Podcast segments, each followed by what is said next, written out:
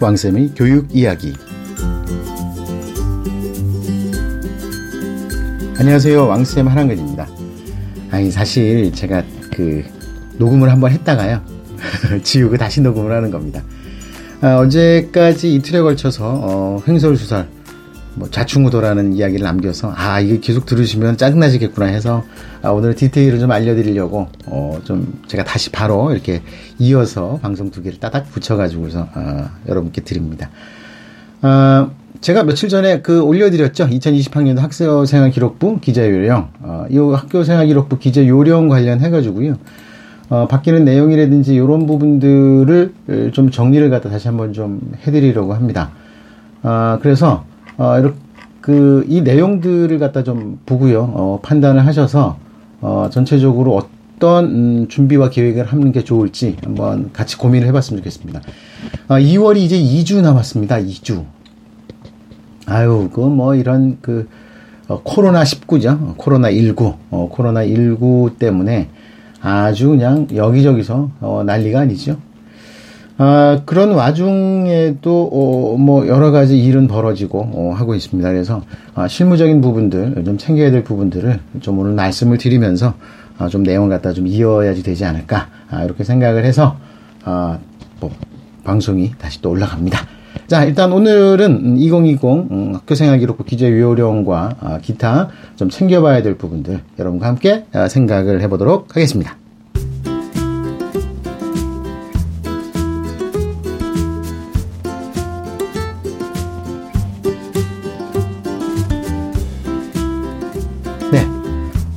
학교생활 기록부가 어, 떤 그 내용으로 어, 바뀌는지 뭐 제가 그동안 계속 말씀을 드려가지고요. 아, 크게 뭐, 뭐, 어떻게 말씀드리거나 이런 부분들은, 음, 없습니다.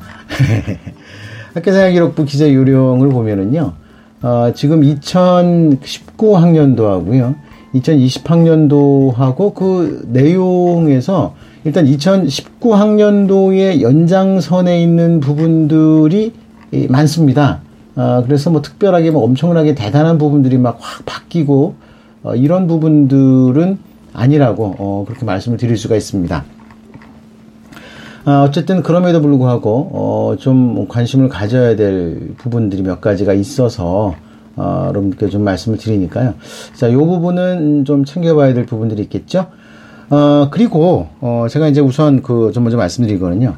어, 봉준호 감독이 기생충이 아카데미상 4개 부문상을 수상을 했습니다. 아, 근데 봉준호 감독의 전공은 사회학입니다. 아, 연수대학교 사회, 사회학과를 나왔죠. 아니, 물론 그 시절에 사실 대학에서 배운 건 별로 없을 겁니다. 아, 그 시절이 워낙, 어, 민주화에 대한 그런 다양한 그 모습들이 분출이 된 시기라서, 어, 실제로 뭐 대학에서 뭔가를 구체적으로 많이 배워가지고서 했다기보다는 어, 그 이후에 만들어진 그 봉준호 감독이 함께 했던 어, 그 아, 영화 아카데미, 영화 아카데미를 통해서 어, 좋은 성과가 만들어지기 시작한 것으로 어, 다들 그렇게 평가를 하는데요. 자, 어쨌든 사회학과를 나와서도 미디어 컨텐츠와 관련해서 대단한 성취를 에, 만들어낸 겁니다. 아, 이 정도 되면은 사실 그 굉장히 의미 있는 예, 의미 있는 결과라고 할 수가 있겠죠. 예. 아, 또, 저, 2021학년도 입시에서 미디어 콘텐츠 학과의 수요가 엄청나게 밀릴 것 같은데요. 어, 아휴, 참, 그렇죠. 어, 어, 봉준호 감독이 87학번인가 그럴 겁니다. 그럼 그 당시만 해도요, 뭐, 미디어니, 영화니, 이런 거 한다 그러면 다들 굶어 죽는 길로 알고, 좀 제정신이 아닌 친구들이 좀 가는 그런 시절이었습니다. 그때 트렌드는요, 뭐 당연하죠. 법대였죠. 그쵸? 예, 법대, 의대. 사실 의대가 요즘하고는 전혀 다른 수준이었습니다.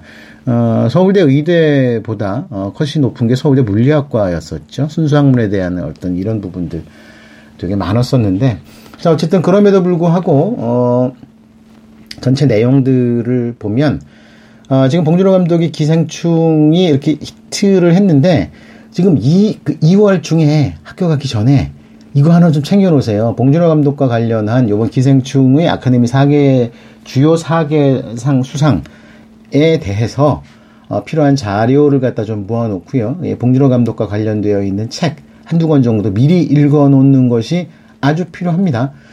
어, 그러면 뭐 자연계열 친구들도 굳이 그럴 필요 있느냐? 아, 있습니다. 예.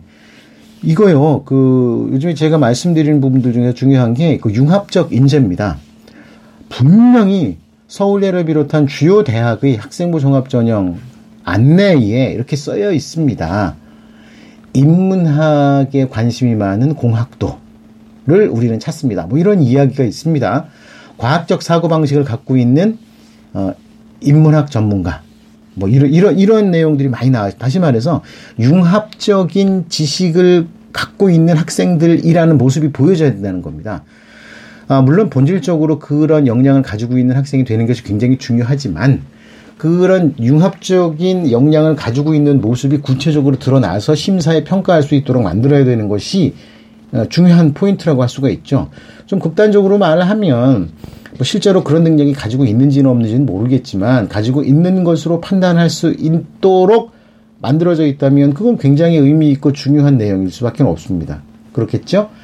어, 이런 내용들을 종합적으로 판단을 해본다면 우리 부모님들이 이번 2월 중에 에, 어떤 식으로 어, 이런, 이런 준비를 갖다 좀 갖춰야 될지 자 이런 부분들을 좀 어, 아실 수가 아, 있을 거라고 봅니다. 어, 이 학교생활 기록부와 관련해서는요. 어, 참, 그 기록되는 사항들이 많이 좀 변경이 좀 됩니다. 변경이 되기 때문에 이런 부분들을 좀 미리 좀 아셔야 됩니다. 자, 일단 그 제가 알려드린 그 학교생활 기록부 기재 요령 음, 관련해가지고 제가 몇 가지만 일단 포인트를 좀 잡아드리겠습니다. 어, 확실하게 좀 찝어 볼 테니까요. 예, 좀 들어주셨으면 좋겠습니다. 아니, 뭐 자료를 나중에 저희 방송을 틀어놓고 자료를 펴보시면 됩니다. 어, 페이지 수 220쪽에 보면은요, 학교생활기록부 영역별 입력 가능 최대 글자 수가 있습니다. 교육정보 시스템에 에, 들어가는 건데요. 이건 무슨 바이트 수가 몇 바이트가 되고 막 이런 얘기들을 하는 경우들이 있습니다. 아이고, 현혹되지 마십시오. 글자 수가 중요합니다. 어, 이게 그 입력 바이트 수가요, 어, 공무원 같은 건 3바이트 한자로 평가가 되는데 그 바이트하고 상관없습니다. 아니, 뭐, 몇 바, 바이트하고 글자 수하고 헷갈리는 선생님이나 학부모님들 많으세요. 아유, 제발 그런 거 좀 하지 마십시오. 어, 쭉 한번 훑어드립니다. 인적사항은 학부모 성명 20자 이내, 학생 성명 20자 이내, 학부모 성명 15자 이내가 되고요. 주소 300자, 특기사항 500자입니다. 주소를 300자지 500자 쓸일 없겠죠?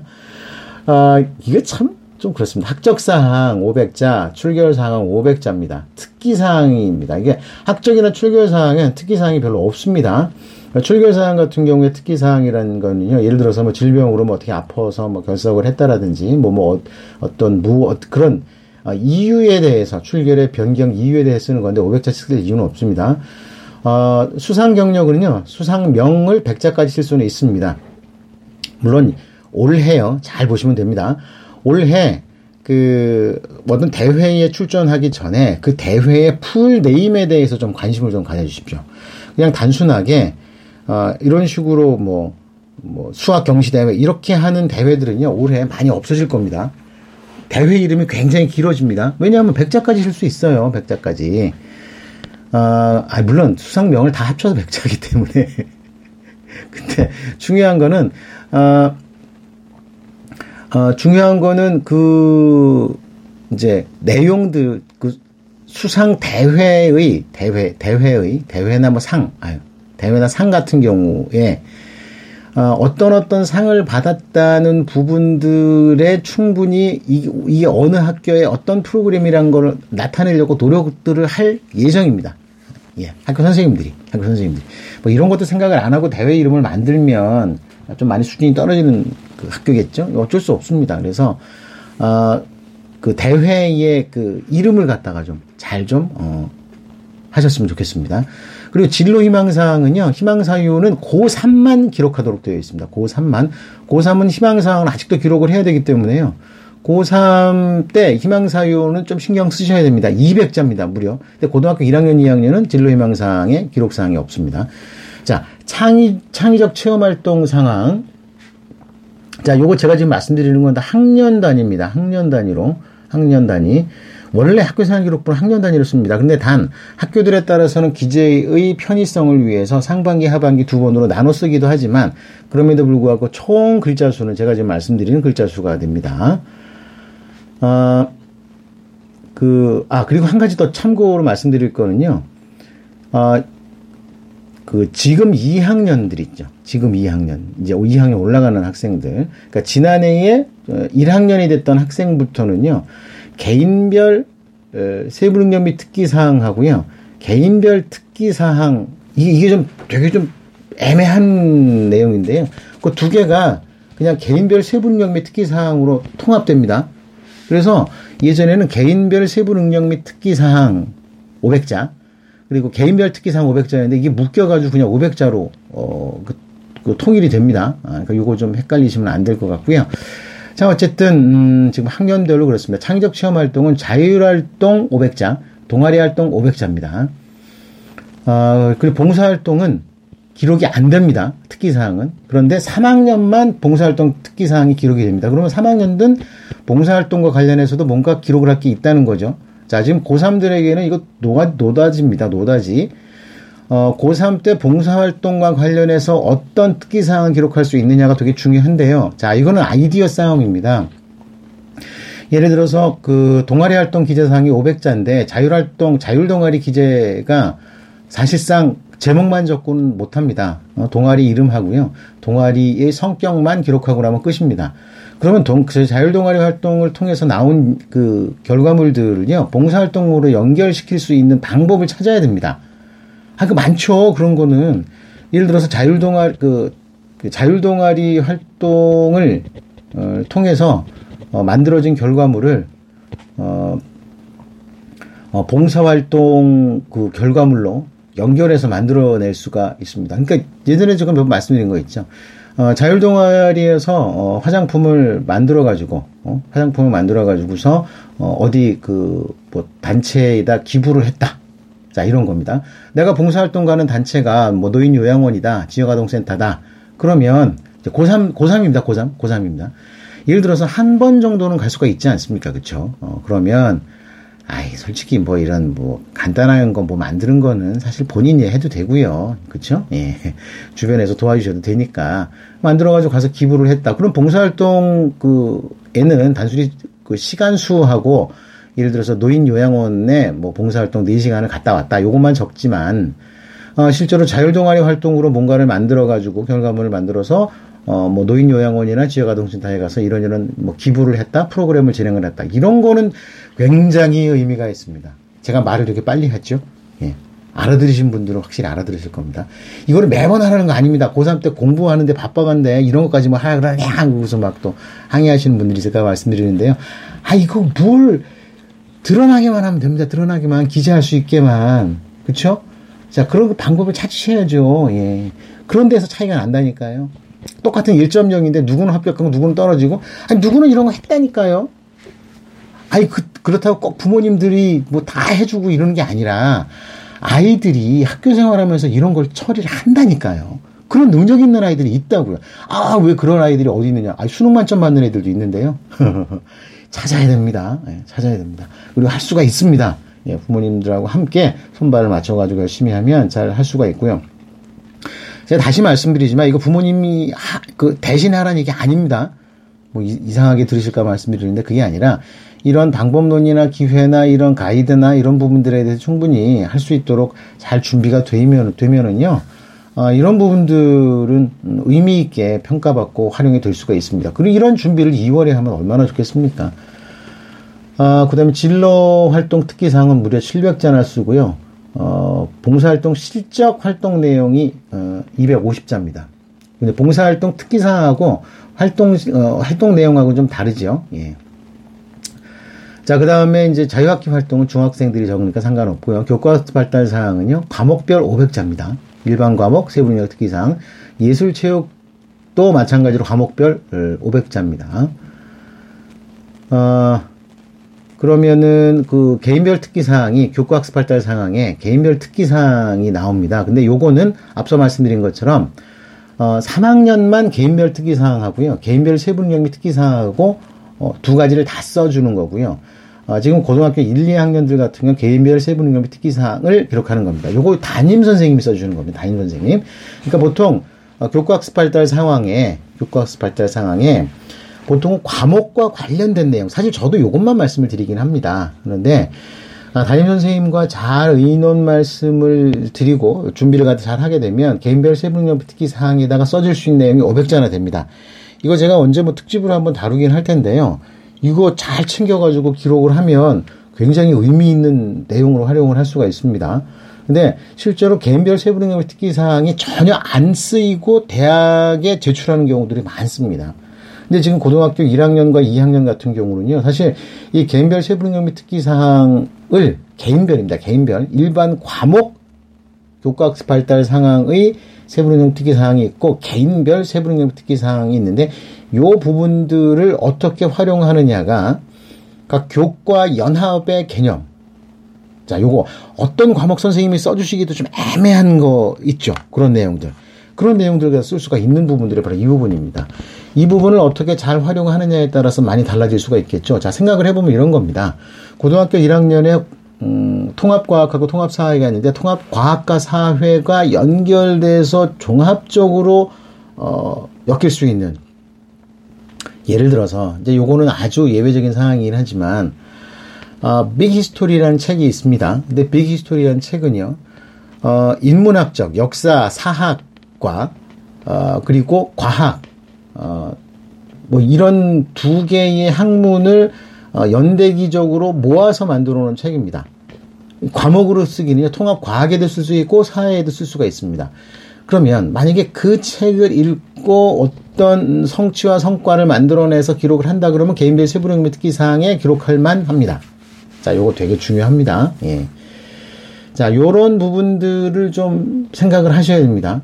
자, 그리고 교, 아, 야, 일단 요거 말씀드리고요. 그 다음에 독서 활동 사항은요, 어, 지금 공통이 500자, 과목별이 250자입니다.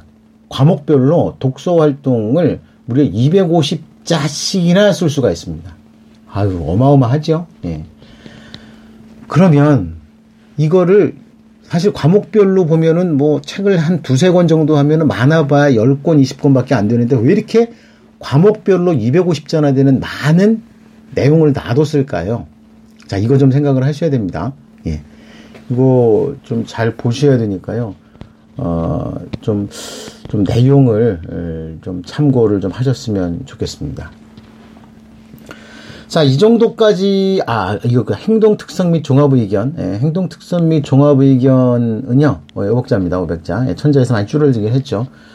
자, 지금 전체적으로 글자 수는 다시 한번 제가 확인을 해드렸습니다. 확인을 해드렸는데, 어, 500자, 200자, 뭐 이렇게 많이 줄어든 건 줄어들었다고 하지만 이 내용들과 관련해가지고 저는, 어, 고려해야 될 부분들이 굉장히 많습니다. 아, 뭐 2020년 학교 생활 기록부 기재 요령을 갖다 다시 한번 쭉 검토를 해보다 보니, 아, 참, 이거 참, 한 페이지 했습니다. 한 페이지 했는데, 예, 오늘 방송 분량이 좀 다 갔네요. 예. 아, 일단 오늘은 여기까지 하겠습니다. 예, 글자 다시 한번 확인했는데요. 어, 내용 다시 한번 확인을 해보시고, 어, 이 중에서 꼭 필요한 거 챙겨서 2월 중에 준비를 한번 하셨으면 좋겠습니다. 이어서 계속해서 우리 학교생활 기록부 기재 요령 검토는 어, 진행이 됩니다. 자, 오늘 여기까지 마치겠습니다. 감사합니다. 다음 시간에 또 뵙겠습니다.